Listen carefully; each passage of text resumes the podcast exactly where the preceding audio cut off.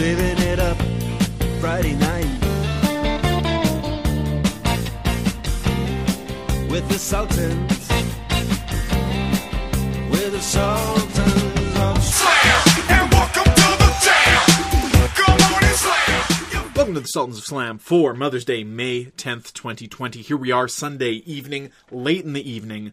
As Jon Moxley said two weeks ago on Dynamite, God damn it, call your grandmother, call your mother, wish him a happy Mother's Day. Wish your mom a happy Mother's Day for me. uh, welcome to the Sultans of Slam, the podcast where one man alone uh, reviews AEW Dynamite, The Big Show Show, and Total Bellas. As far as I know, I can claim to be the only pro wrestling review podcast to deal with those three pieces of subject matter. My name is Lee. Reed could not be with us this week, even though he did watch AE Dynamite, which I'm happy about because it was a fantastic show. Been listening recently. You know uh, exactly what that sound is. It's the Killer Grape. And it's fantastic. AEW Dynamite is live, was live uh, this previous week on Wednesday.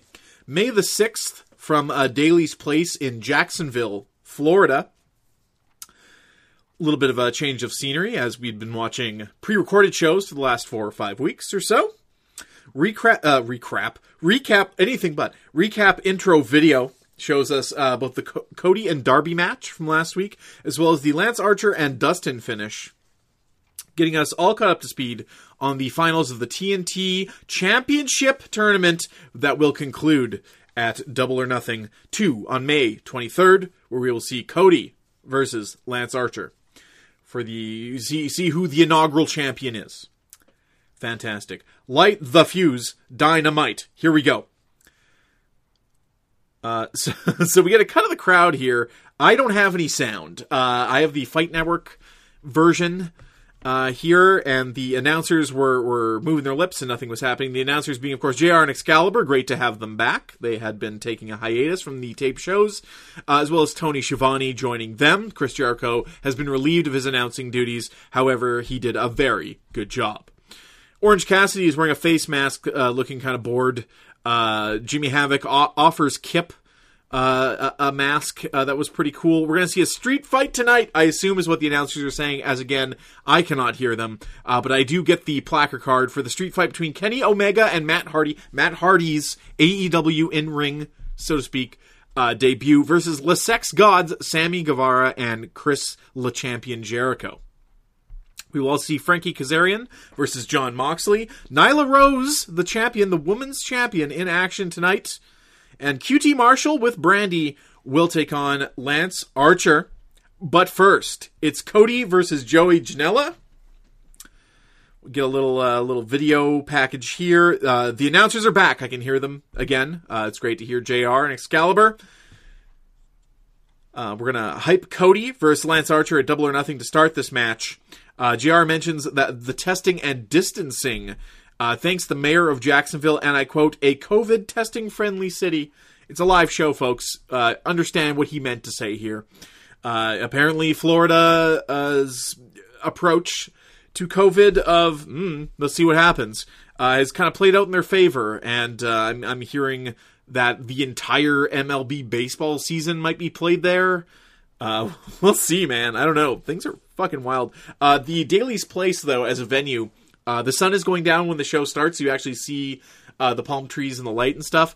It's goofy. Uh, I wouldn't want to see it every week, uh, but once in a while, it's it's a cool wrestling venue. It'd be even cooler if people could be there, but uh, it's neat. Or maybe I'm just so used to QT Marshall's gym or wherever all these shows have been taking place that to see the sun, I was just like, ah, that's right, the Earth, so beautiful.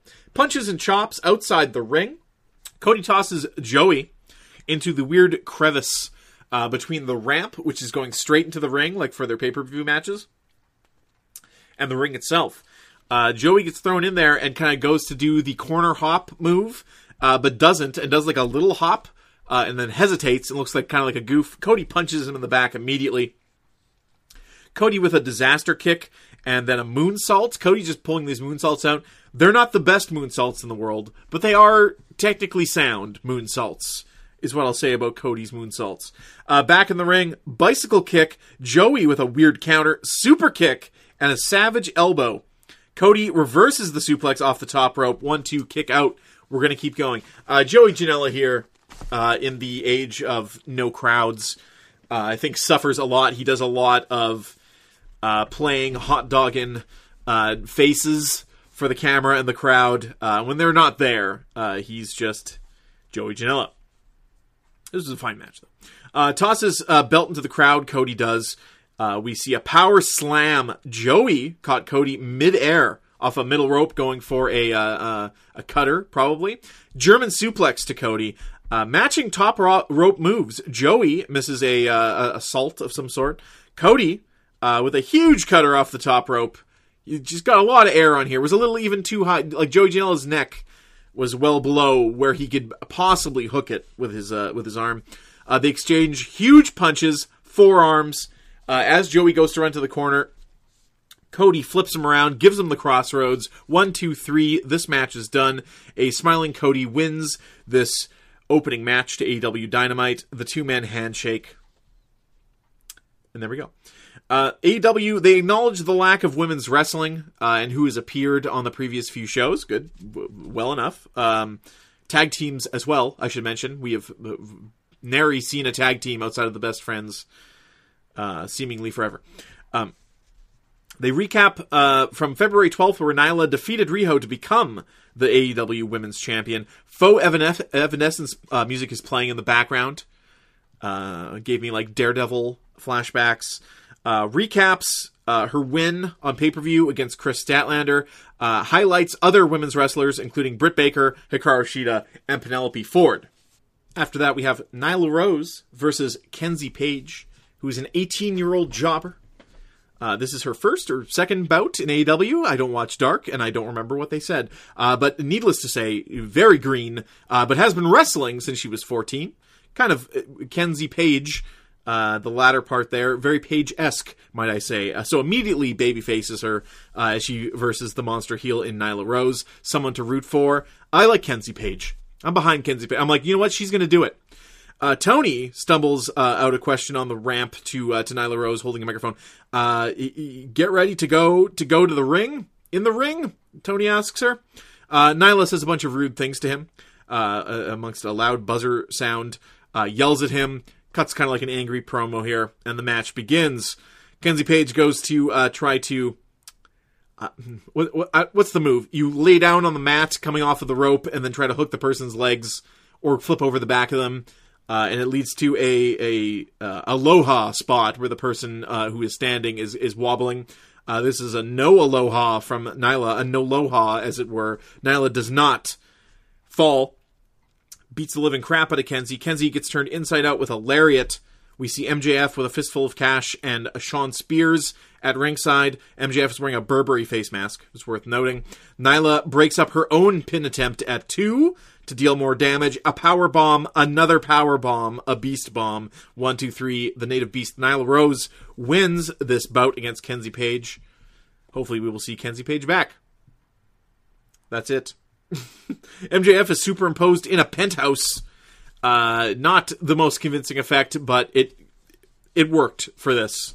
Uh, it's fine. He uh, he says how he's often compared to legends. Uh, this was a great promo. He's a 24 year old kid uh, taking other people's spot. Uh, he's he's something the sport has never seen before. And when he comes back, his throne will be waiting. He will be back next week in action. Uh, technically, he's back now, as we literally just saw him at ringside. Uh, but there is the caveat of in action. We're going to see MJF get in the ring. Uh, this was a great promo, and I recommend you check it out. Um, just talking about how, how anyone is viewed at this point, and then don't look at uh, what he has done to, compared to other legends. Look at his own legend uh, as he as he forms. I don't know. This was good. This was really good. I like this. Shawn Spears uh, is doing like a talking head, talking about how Cody's uh, cost his brother his career. That Dustin's career is over after what happened to him versus Lance Archer last week. We get clips of Dustin Lance Archer. He blames Cody for what happened, not throwing in the towel, allowing the unnecessary carnage to be inflicted upon his brother's head. Um, says that Cody could care less. Tony MJF uh, Shawn Spears, Wardlow, who is extra tan, uh, at ringside here. We're we're doing like an interview here. Wardlow's really tan. He's quite tan. Uh, MJF and uh, Shawn Spears suck each other's dicks. I have written here. Uh, they were both just putting themselves over as heels. This was fine, uh, except MJF is miles above uh, Shawn Spears, in my opinion, in terms of someone I want to see. Uh, MJF has overhealed. His hangnail is now become tempered and is more powerful than ever. Uh, we get a spit take from MJF as Tony reveals that his double or nothing opponent will be Jungle Boy. Uh, this was this was fine. This was great. Good times. Good to see everybody. Frankie Kazarian and Jon Moxley have a match next. I have written here good wrestling match. Lariats, slugfest outside ring. Frankie dumped out. Uh, Shawn Spears has an air horn, and uh, this was during a commercial break. Uh, a lot of this, what I saw at the, at the first part of the match, which was a shame that they went to a commercial break at the beginning of this match, because this was actually a phenomenal match between uh, one third of SCU and Frankie Kazarian, and one Jon Moxley. Frankie Kazarian, more of a technical wrestler, putting on holds and and trying the uh, the more flashy stuff. Jon Moxley, of course, a brawler, uh, and they just had a it was a good clash. It was two pro wrestlers pro wrestling, and it was very very good. Uh, it may have been the best thing on the the show. Anyway, so Shawn Spears has this air horn, and he's blowing it constantly. And he uh, tr- he seems to, when they go off air, which is still on air as far as Fight TV is concerned, he's blowing it constantly. During this commercial break, it was almost constant that he was blowing this thing. I don't know who thought this was a good idea. Just give them noisemakers, give them vuvuzelas. Just go all the way with it. Anyway, I'm complaining about something that happened during a commercial break. High knee, uh, yeah, I've written here high knee, and we're back from break. Okay. Uh, Moxley jumps to the outside of the ring. Kazarian catches him with a super kick and fires up. DDT from Frankie Kazarian. Near fall. Moxley battles back. German suplex. Uh, Kazarian with a beautiful looking backstabber. One, two, kick out.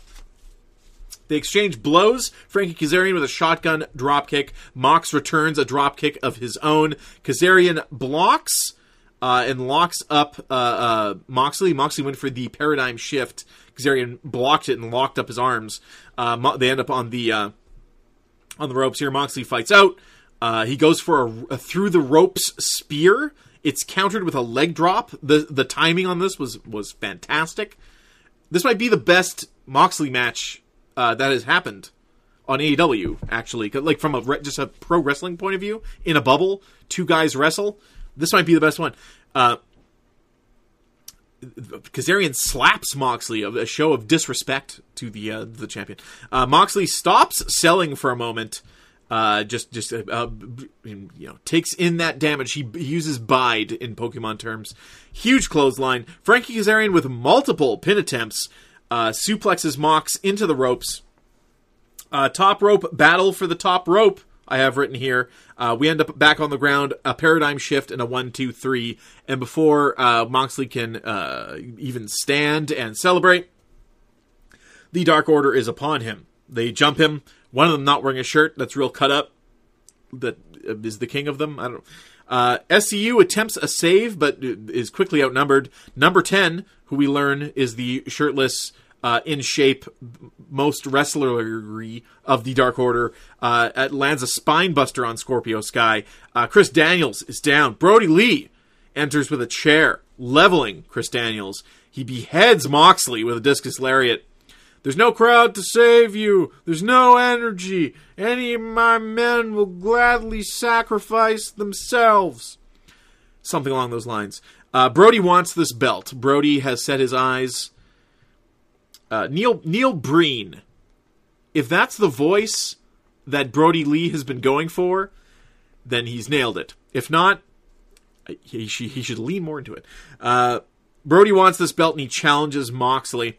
I don't know. Uh, I don't know what you are anymore, Jon Moxley, and I want my answer. Throws the microphone in Jon Moxley's face. He was sitting on sitting on the mat, beaten, broken by the Dark Order. He coughs. Dude, all you had to do was ask. Uh, to which Brodie Lee delivers a running kick to him, and the Putty Patrol attacks. So there you go. Brodie Lee and Moxley. What do you think of that? Uh, earlier today, we get a uh, interview from Brandy, uh, who has some serious words for Lance Archer and Jake Roberts. Uh, if Jake hits her, she will hit Jake back. Uh, if there is a confrontation, don't fuck with people you don't know. Brandy says her mother used to always say, "I'm Brandy Rhodes, and keep my name out your mouth." Uh, things take a turn for the worse for Brandy Rhodes after this. QT Marshall and Brandy Rhodes versus Lance Archer with uh, Jake the Snake, a masked Jake the Snake, might add. Uh, so while coming in, uh, Lance Archer wipes out Jason Cade at ringside, uh, and we learn that Brodie Lee took the AEW belt. He just took it. He's like, "I want this." Moxie's like, "Yeah, come and get it." And then Brodie just left with the belt, which is, in terms of Healy things to do, uh, like a tall heel like that, just casually picking up the championship and holding it before he's earned it, is up there. Uh, that is something that does irk me, and good on you. We get a choke slam on the apron. Uh, commercial break. Lance Archer murders QT at ringside. Uh, Archer is no selling a lot of QT's punches and strikes. JR has never trusted Jake the Snake, uh, we learn. Um, the heels cheer. QT sucks. Britt with the shoe spot again smacks QT Marshall in the head with a shoe at ringside. Uh, Brandy grabs the shoe and whips it into the arena, presumably leaving Britt Baker with one shoe remaining. QT with desperate strikes uh, to Lance Archer. Uh, Lance Archer actually buckles here a bit, but then shoulder blocks him, just tackles his ass. Uh, blackout, one, two. QT kicks out. What? QT kicks out of the blackout? Okay. Uh, Lance Archer is forced to then claw his forehead to the mat, as in put his hand on QT's head and force it to the mat for the one, two, three. Britt attacks Brandy Rhodes uh, at ringside after this happens, tosses her into the ring. Jake appears with a snake, and I have written here, lays his dick upon Brandy. Uh, which is what this is the symbolism they were going for. Also, the position in which Jake laid his snake, the fact that Brandy was knocked out. This is all bad uh, in a in a good way. Uh, I mean, hopefully Brandy is is okay with how this all played out because it's it's it's good heat. Uh, the the only issue is where the hell is her husband? Uh, why wasn't he already kind of anticipating these assholes would try something? Uh, quickly, Jr. and Excalibur uh, quell these concerns as we learn that it's a golf cart ride away from the uh, where you perform and uh, backstage. So Cody is is halfway across the the goddamn stadium here, and he he could not make it in time. Jr. says the symbolism of this is so distasteful. He laid he kept repositioning the snake. Eventually, he stood up, and then it was just a girl laying there unconscious with a giant snake on top of her. But prior to that, this was fine. This was good, good heat. Uh, there's a few weeks to go until we get to the Double or Nothing. So sure, uh, at Double or Nothing, we are told we will see Cody versus Lance Archer for the TNT Championship. We will see a casino ladder match. We will see MJF versus Jungle Boy, and we will see Jon Moxley versus Brodie Lee. Too soon for Brodie Lee. Obviously, uh, this could just be a DQ finish, uh, which is not something the AEW does. But you can see there being shenanigans here uh, instead of Brodie. Like, there's no way Brodie Lee wins, right? Not uh, whatever.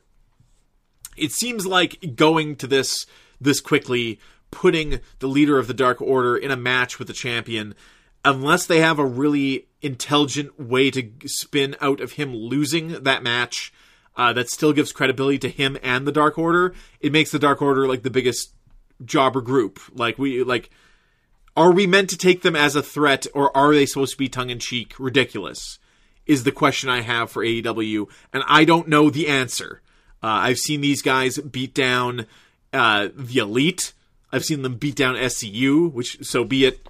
Um, wh- where do these guys rank? What are, what at what level threat am I supposed to believe th- them?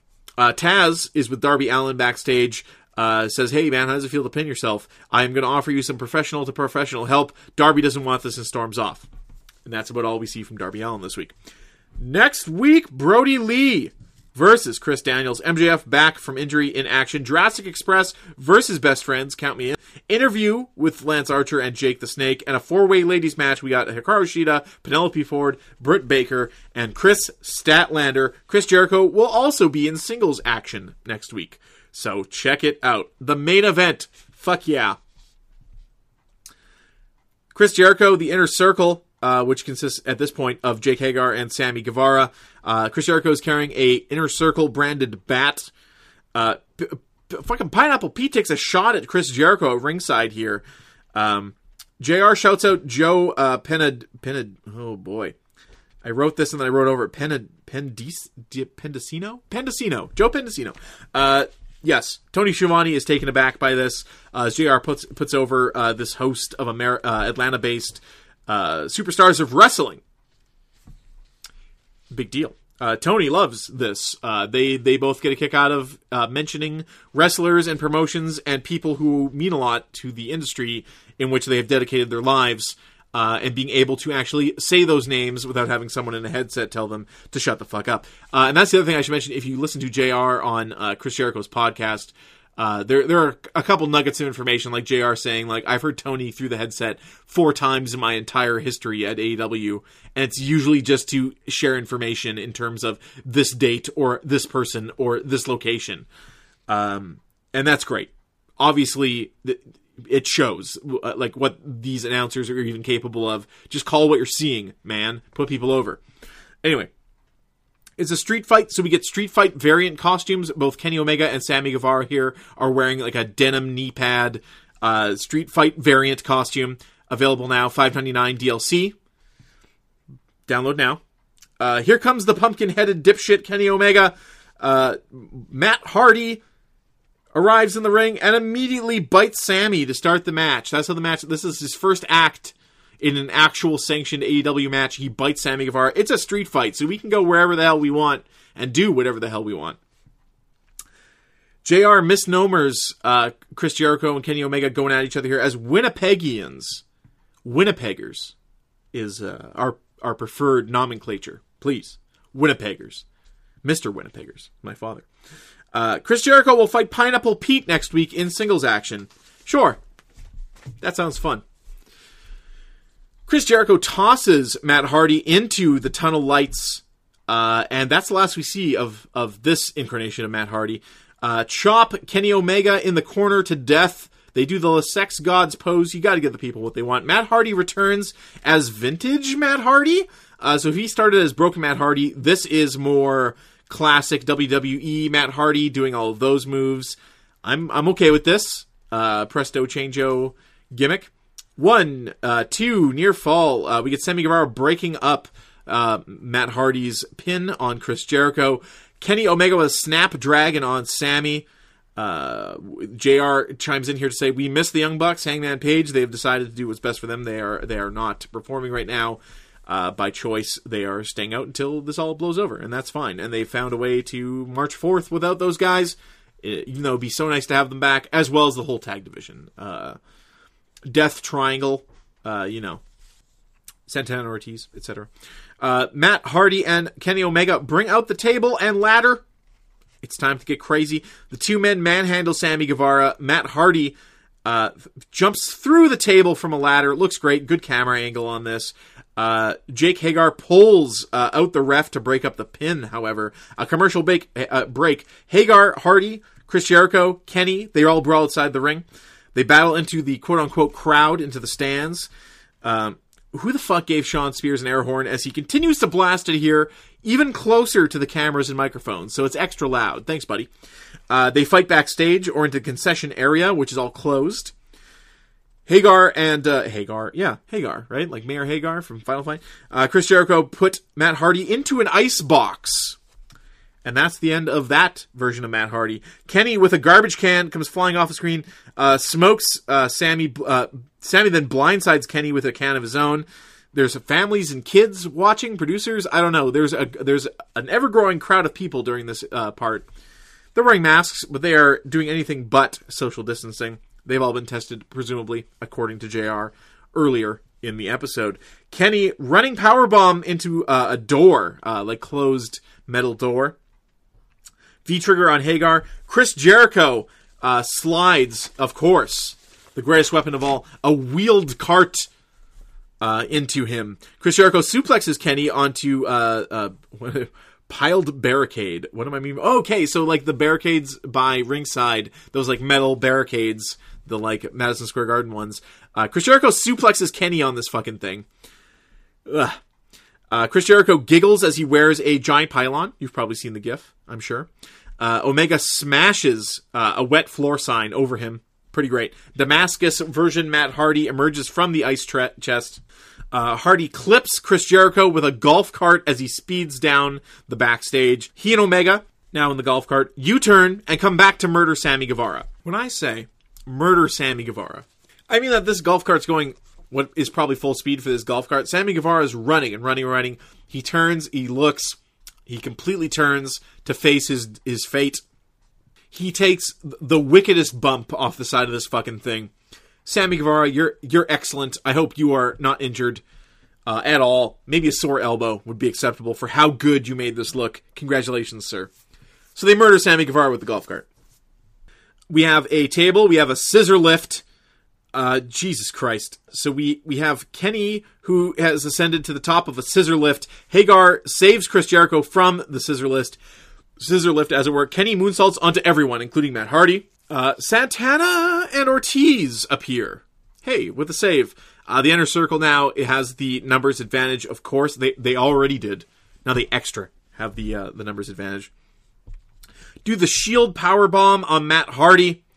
Chris Jericho uh, does an assisted power bomb. Uh, they pass up Kenny Omega to him so he can uh, power bomb him on the top of the golf cart. Judas effect one two three. Kenny uh, Kenny is pinned by Chris Jericho.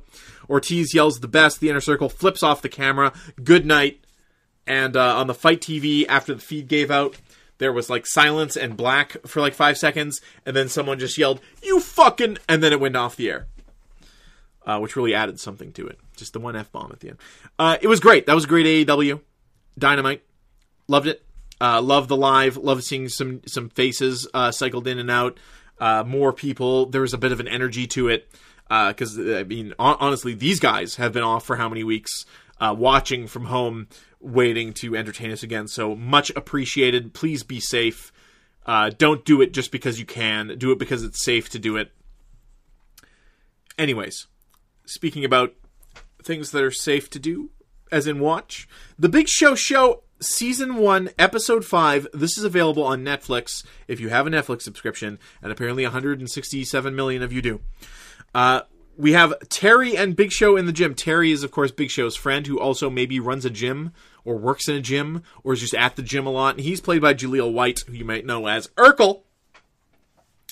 Big Show has revealed to Terry from the cold open that I reviewed last week uh, that Lola is dating. And the guy's name is Greg Turbo. Terry tells him that that's fantastic and they can't go over the name. Big Show, who is over the name, uh, well, I'm not going to spoil it. We'll get there. Anyway, uh, Terry tells him that he needs to exercise his dominance. He's got three daughters. They're all going to be dating. There's going to be boyfriends running all over his uh, house for the rest of his life. Uh, Big Show is a terrible spotter as Terry struggles to lift a uh, big thing of weights. Uh, helps him out, and that's that's that scene. That's it. That's not, and that's say goodbye to Terry, everyone, because that's the last we see of Terry this episode. Cassie and JJ. Cassie has lost her job because she's a lying bitch. She didn't tell some people looking to place an uh, offer on a haunted house that the previous tenant had died, been murdered. I think it was just died, uh, which is, isn't that. If they've been murdered, then I could see why you may have lied and not told them. But if someone simply died, I don't see what the issue is there. And it's also the law, so uh, it's not a matter of eth- of of what I feel is right. It's ethically uh, and legally you have to tell them this. I believe. Anyway, Cassie doesn't have a job. She's going nuts. Uh, she's driving everybody crazy. Uh, she's trying to make the hamster, JJ's hamster, uh, Instagram famous, making collages of uh, photoshopped pictures of the hamster. Uh, JJ says after her mom storms out the room, she picked the wrong week to stop drinking Capri Sun. Good, uh, good joke. Uh, Mandy's hair is fucked up by her mom. That was the next scene. Uh, that's the only note I have on it. That Cassie is going so bananas. The, Mandy's feeling it too. Lola finds Big Show with the WWE Championship belt blocking the door to their house. Greg is coming over. Big Show's there looking tough. He's going to set this, uh, he's going to, you know, put the fear of God in this Greg Turbo. Big Show threatens Greg, rips a phone book in half, which was a good, uh, good gag. Greg is a huge fan. He loves the Big Show. Puts over the choke slam as the best finisher of all time. I don't know Greg Turbo, but I suppose if I met the Big Show, I could I could put over the choke slam. Uh, invites Big Show to the escape room as a double date has canceled. Uh, apparently, the double date canceled because the other couple broke up because one member of that couple didn't like Lizzo. Uh, that's what kids are breaking up. Fifteen year olds are breaking up over. Lizzo's great, um, you know, but you know, people can have their own taste in music. But if it's like, if you like to party or uh, you like to get down to Lizzo, and your significant other's like, oh, can we not? Then uh, you know, I get it. Uh, so they invite the Big Show in their place. Uh, Greg and Big Show are getting along fine. Big Show is all smiles. Greg is loving it. Uh, asks the Big Show if he has a giant car, to which the Big Show, says, "Of course I do." Cassie is making squ- squ- squirves. Uh, something I'm to understand is from Queer Eye. It's a Scandinavian shoe shelf, shoe tower. Uh, Mandy sits her down uh, and says, "Hey, you're, uh, you you've lost your mind." Uh, she, her and JJ decide uh, it's time to to fix this situation, and they seem to imply at this point they are going to kidnap or kill the hamster. That's it. That's that scene. All right, uh, we go to the escape room.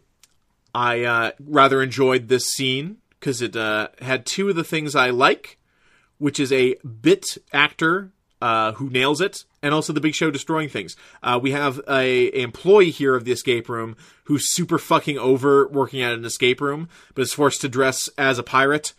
Uh, and explain the escape room to them. I like that. That's a good joke. And then she's also in the room the whole time with them, uh, looking really bored uh, and scrolling on her phone, which is a good joke. Sometimes this show has good jokes. They're just mixed in with a bunch of nothing. Uh, entertainment, I guess you would call it. Big Show lifts Greg to the ceiling uh, to to solve a, a puzzle here. Immediately, uh, Big Show and Greg hitting it off. Lola is peeved uh, at how uh, starstruck uh, when Greg is. They're out of time, and Big Show destroys the door with seconds left. Uh, the attendant says the seventh this week. There are too many wrestlers in Tampa. Good, good little inside joke there.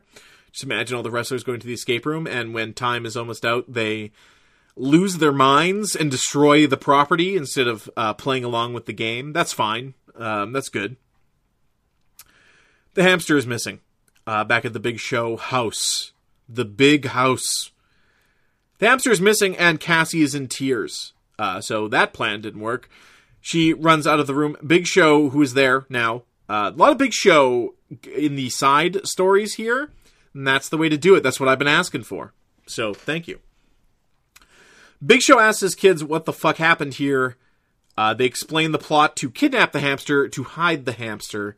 Uh, without the hamster to focus on, Cassie would presumably move on to hard drugs. I don't know.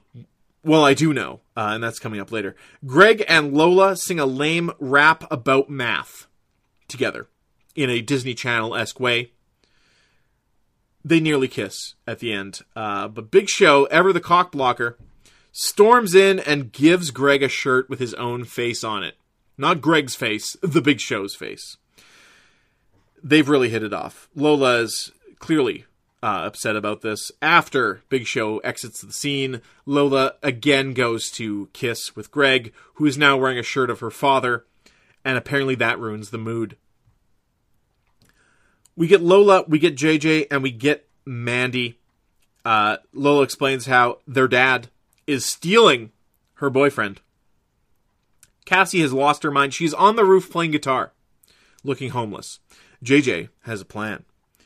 Big Show has plans with Greg. Lola learns they've been texting. Uh, this is, it sounds, it might sound creepy, uh, but it's not. It's played very wholesomely on the show. Uh, the situation is, uh, they, you know, they turned it on their head that what if the dad trying to put the fear of God in the in the in the it, it, there is kind of a element of the son I never had going on here. Uh, they don't do not get into uh, at all. I don't know if the Big Show has a son in real life. Uh, this is his fake family. I don't know if they represent his real family. I have no idea. I haven't looked into it. I don't honestly care. As far as I know, this is Big Show's family. All these actors with different names than his. So they have plans. They've been texting. Lola thinks uh, that she has to break up with Greg uh, because she she will never know if she truly has friends uh, feelings for Greg if her dad is constantly uh, busting in on the plans, including including these ones to go to the batting cages. So Lola's out. JJ is online and she is pretending to be the Big Show to catfish a celebrity. That's all you need to know about that scene. Big Show comes home late. It's dark out. Uh, and they rarely make it dark out in this show. Big Show comes home and it's late, and he was on a date with Greg. This is maybe the most fucked up this this gets. Uh, that he's trying to sneak inside the house after seeing Lola's boyfriend at the batting cages. Lola's like, oh, WTF, Dad, you have to break up with my boyfriend. The next day, Big Show breaks up with Greg. Uh, that's that's it. It happens off screen. Tan France, Tan France, Tan France, who is from Queer Eye. I believe he is the f- grooming or fashion one. He's one of those two. No, no, he's he's the fashion one. He's the clothes guy, right?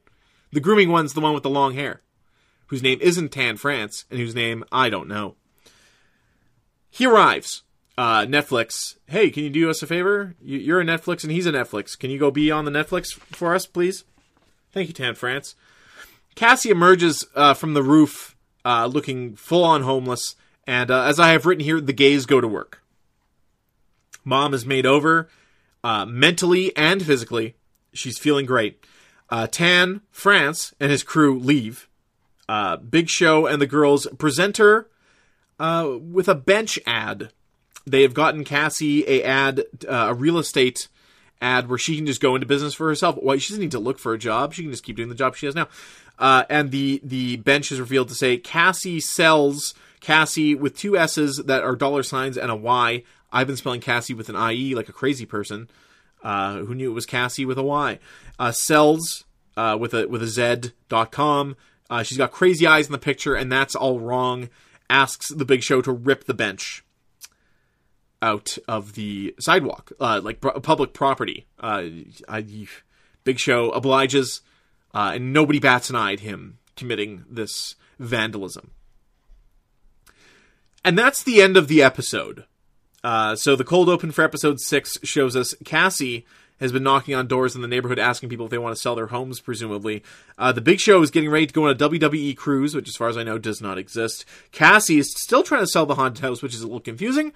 I would think the haunted house, that listing would default back, uh, unless they gave it to her, it would default back to the real estate company she was fired from. But she still got it. We're not done with that haunted house set. Her and Big Show's anniversary is coming up. Big Show's daughters surprise him uh, with noisemakers, crackers. Something explodes as they open the door. The Big Show is so surprised he breaks the door off the hinge. And that was the end of the cold open. And at that point, I didn't have to watch any more of the Big Show show, so I hit pause. It was fine. Uh, one of the better episodes of the Big Show show, if I'm completely honest. They're just kind of there uh, in a way that, like, the Full House, Fuller House, uh, and uh, other things, they don't really stick with you. There's a couple clever things throughout, not a whole lot of laughs. Anytime the Big Show is destroying something is great, and there should be more of it. I can't believe there isn't more of it.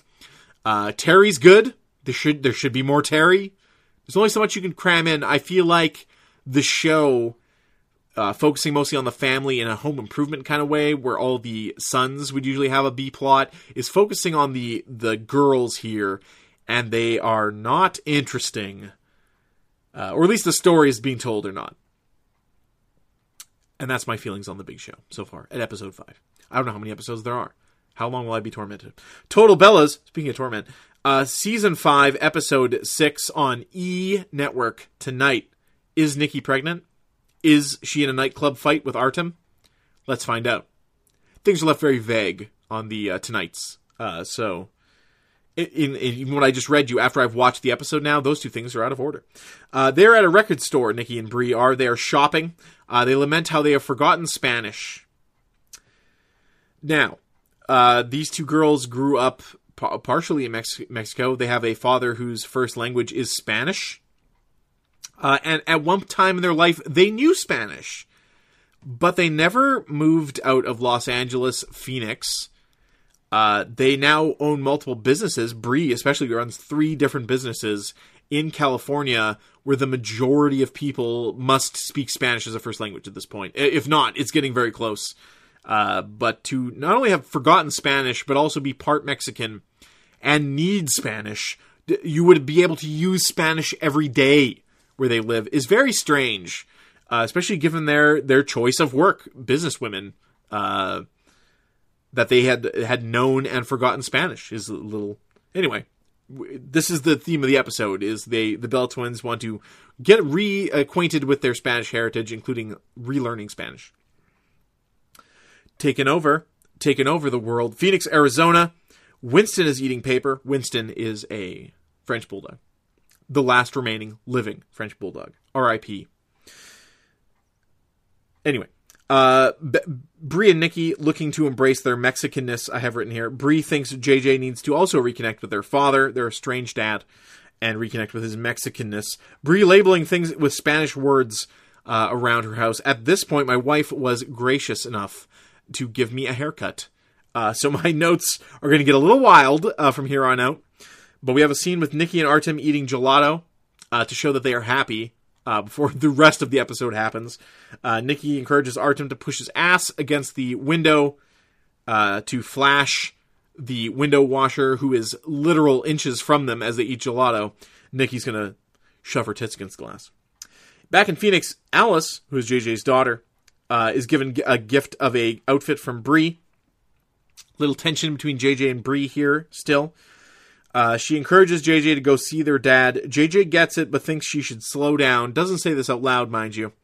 Uh, and it's also been kind of established since uh, JJ's interaction with Nikki uh, a couple episodes ago, or last episode. We we already know this plot line.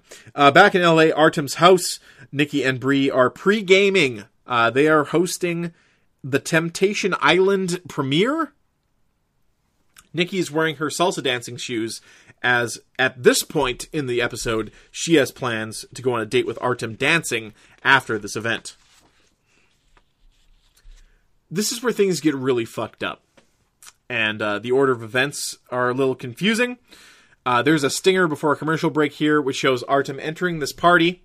Let me just take a sippy before I get into this. Artem enters this party, seems to get jealous or pissed off at Nikki, storms out. And at this point, Artem was semi in the right because Nikki is plastered. She is dead drunk, as is Brie. Brie has a little bit more of her wits about her, but Nikki is absolutely blasted. Uh, so she's talking on the cell with Artem, and we're hearing Artem play this back. This is after Artem has left. Now we're uh, we're acting as if Artem has not left, and he's explaining what happened. Uh, she is talking on the cell with Artem about uh, someone who's there, a guy at the party that she needs to bring uh, with them to their date, and that Artem needs to cook for him or some bullshit. Uh, when Artem gets there, there is a friend uh, named Lewis. He's a tall, handsome chunk of whatever. Nikki's semi flirting with this guy, asking uh, him to dance with her in a way. Uh, at this point, Artem, who's trying to get Nikki's attention, as far as Artem is concerned, and they don't cover this again after this point, as far as Artem is concerned, he is coming down to this party and not even coming into the party. He was going to swing by, and Nikki was going to jump in, and they were going to go on their date, which isn't brought up again. Instead, Nikki, uh, who's drunk on the se- on the cell phone, uh, talking to somebody else, encourages Artem to come into the party. At which point, she basically ignores him as he tries to make himself uh, visible three times. Uh, as Nikki is is talking to another guy, Artem at this point uh, kind of assesses the situation, sees how drunk uh, Nikki and Brie are, and leaves.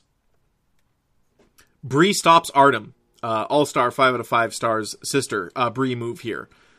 Not, uh, no reference to Brie mode in this episode at all. Brie mode, of course, uh, in wrestling parlance, is when Brie fires up. She gets the added strength bonus buff. Uh, IRL, or at least in the reality show universe, Brie mode is when Brie gets fucking drunk. She stops Artem uh, and convinces him to return to the party. While he and Brie sits there, Nikki's just dancing with seemingly a line of men, uh, taking their turns dancing with Nikki. Uh, Brie assures uh, him that Nikki is feeling embarrassed and is not uh, dancing with these guys out of anything other than appearances as she is hosting this party. And and in the defense of so there's there's a, a few forces at work here. Uh, I think we're meant to believe that Artem is jealous that Nikki is dancing with other men when Artem is a dancer by trade. Uh, and I find it very unrealistic that Artem would be able to wouldn't be able to separate dancing uh, that he and Nikki were planning to do that night with the Nikki the dancing Nikki was doing. His problem was he thought he was picking this chick up and they were going to go on a nice date that he was looking forward to. Instead, she has not acknowledged his existence and is dead drunk dancing with other guys. Uh, the jealousy doesn't come into that. The the part where he wanted her to be of sound mind to enjoy a date doesn't want to be completely sober with the drunkest Nikki I've ever seen on these reality shows and go on a date. So Team Artem at this point, uh, and it's already been established, uh, not really a sexist thing, but Daniel Bryan, Brian Danielson, as it were, and Artem seem to be the most level-headed, and Brie sometimes too. Uh, Brie can go either way. Brie's very stubborn, uh, but usually sees sees the light on uh, situations like this, as she does here. She tries to keep Artem at the party. Artem leaves again, and this time Nikki runs out after him, as does Brie. I have written here, everyone drunk, unintelligible. Nikki steadies herself on a nearby pillar. Brie reads, uh, pleads, sorry, Nikki, to listen to what Artem is trying to tell her. Brie, Nikki is way too drunk uh, to reason with here. She's getting in Artem's face. She's saying mean things. Uh, she's saying, What did I do wrong? Playing again on the idea, never mentioning that their date is basically ruined at this point. Nikki had gotten so drunk that that was out of the question, and that is why Artem was upset. Nikki is thinking that Artem's upset she was dancing with other guys. Artem had never said that. Uh, did Artem overreact by leaving the first time around? He was really upset. He knew he wouldn't be able to talk to Nikki, that nothing would uh, come out of that. And it, by his own words, he said, when people feel that way, all they're going to say are things to hurt the other person, and that's not how he goes about it relationships. So I'm trying to fucking say here, Team Artem, as Nikki keeps shouting in his face, what did I do wrong, and not letting him get a word in. Artem gives up again, uh, and says to Brie, pretty frankly, that he had never seen this side of Nikki before, and didn't care for it. Nikki is in a car. She has been sent home on her way to see Artem by Brie. Again, Brie, five out of five stars. Uh, good sister here. Artem doesn't want uh, to go on a date with a barely walking Nikki. The next day, uh, Nikki, again, uh, here in a car, hungover, uh, driving with Brie to a meeting, calls Artem jealous. Brie is ecstatic that the honeymoon phase is over and that uh, Nikki and Artem have had a real serious fight. Nikki said some mean things and texted Artem. Nikki apparently was sending diatribes to Artem all night long. Artem not responding. Nikki just hitting him with awful, heinous, toxic shit that they do not go into here. They just allude to. Nikki says she accidentally got drunk, and listen, it happens. Uh, but you got belligerently drunk, and you hurt your man's feelings, and uh, I don't think he was in the wrong. He just wanted to get out of that situation. Uh, you broke his heart that night. They had plans to go on a date, and uh, you did the opposite, uh, which is get so drunk that that date was now off the table. And not only that, you are not acknowledging him dancing with other guys, and then getting in his face about it, asking why he's jealous, when that is far from the truth as to why he's upset. Nikki, you're in the wrong here, straight up. They're hungover at the meeting. It's a Birdiebee meeting. Uh, Nikki's sucking on some Pedialyte. And I go to my last page of notes, and I smile. Nikki awaits Artem at his house. It's time to talk. Uh, she was hosting, she was talking to a guy, and you take off. What's the deal, Artem? That's how it went down. Why are you such a jackass? Artem agrees that that's exactly what happened, uh, but there's more to it than that. That wasn't what uh, set him off. That wasn't the catalyst. Uh, Artem was completely sober. Nikki was not present. By Artem. Artem chooses his words very carefully, but also uses words, therefore, uh, that are very definitive. Uh, the things Artem says, uh, I like him as a character on this uh, character or person, whatever you want to call someone on a reality show. Uh, I like what he's got, and he's he's not unlike Cena. Like Cena's nuts uh, in a lot of ways, but when it comes to situations, Cena was almost robotic in handling them, like a like a man robot, where he's like, "This is how you feel, this is how I feel, and this is how we're going to resolve it." Artem's got a little more nuance to him than that commercial break, and then Nikki uh, comes back to say she broke up with Artem five times last night. Said a lot of mean things, but it turns out they're all good and they make up. Uh, so they do love each other.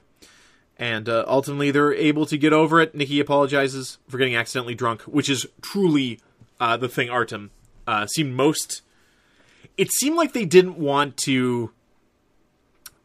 As the girls run a winery, uh, and do get drunk. Like it's there's a lot of cases in these reality shows where we see the Bella twins drunk. It seemed like they never wanted to draw attention to the idea of Nikki. Uh, Nikki is, as far as we know, not an alcoholic. There's nothing to back that up at all. She got accidentally drunk at a cool party, and it fucking happens. Um, but she just needs to own up to how drunk she got and uh, what that meant for the rest of her plans that night. And it seems Artem is willing to accept the shitty uh, apology that uh, Nikki musters here, and that's good. So they're over. It's time to go to the tamale shop in Phoenix in an attempt to get even more Mexican. Uh, Mama, Brie, Nikki, and their uh, sister-in-law, whose name escapes me, JJ's wife, uh, struggle to make tamales uh, in front of these women. They're trying to get 5,000 of these things out the door a day. They talk about JJ and his unwillingness uh, to reconnect with his Mexicanness, and uh, the overbearing Brie, who uh, likes to shove things down people's throats a little too much. We cut to Nikki and Mama at lunch. Nikki is feeling pregnant. That's it. She's fe- she's two weeks late. She's got cravings. She uh, reveals this when she orders a boozy beverage, and then goes, "Ooh, maybe I should." Like a, a second hesitation but you ordered the drink. It's not the I got poured wine at a wedding and I'm going to pretend to drink it. Rachel Green. Uh, this is the I ordered a boozy drink and and I had a, he- a second hesitation before drinking it. Uh, if you're two weeks pregnant and had one drink, that's fine. If you uh, went on a bender at a Temptation Island premiere, that might be bad news for your baby. But the the time in these episodes is uh, hard to tell how much time takes place between all these events. Maybe they uh, some their first makeup sex and Artem knocked her up. Maybe that's what happened. Anyways, Phoenix, Brie, JJ, and the kids go for ice cream. Brie accidentally puts hot sauce on a banana. I've written here, I am more Mexican than Brie. Uh, and I truly believe that. Mama Bella brings a pregnancy test. Nikki refuses to take it. Uh, Brie on video call says, I won't adopt your baby like I did your dog, which is a sick burn uh, on Nikki. Winston uh, was originally Nikki and Cena's dog, uh, but because of Nikki's jet setting lifestyle, uh, that dog eventually defaulted back to, to Bryan Danielson and Brie. Next week, it's Halloween. Daniel Bryan is mad, and are Artem and Nikki pregnant? Don't miss it. This episode went really long. I took two detailed notes. Uh, thank you all for joining me as I continue to struggle through a solo podcast. Uh, just trying to get cut my chops on doing so. If you want to interact with the uh, show at all, please do. Send me topics, send me questions. I'd love to cover them. At Tits Iceberg on Twitter is where you reach us. Uh, Lee at titstheIceberg.com will get you right into my personal email address. And of course, you can comment uh, anywhere you see this posted, be it on social media or Podbean, which is where we host our podcast. Thank you all for joining me today. If you haven't already, go back and listen to the Public Beta podcast from two days ago, Friday. Me and Reed talking all about Skyrim here in 2020. Why not? Buckle up. Streets of Rage 4 and some other things we've been playing. So check that out. We'll be back with that show on Friday, Public Beta Podcast, for more from the world of pro wrestling. Please join me again next Sunday as I review the latest AEW Dynamite, The Big Show Show, and Total Bellas. Until then, take care of yourselves. This is the Sultans of. Welcome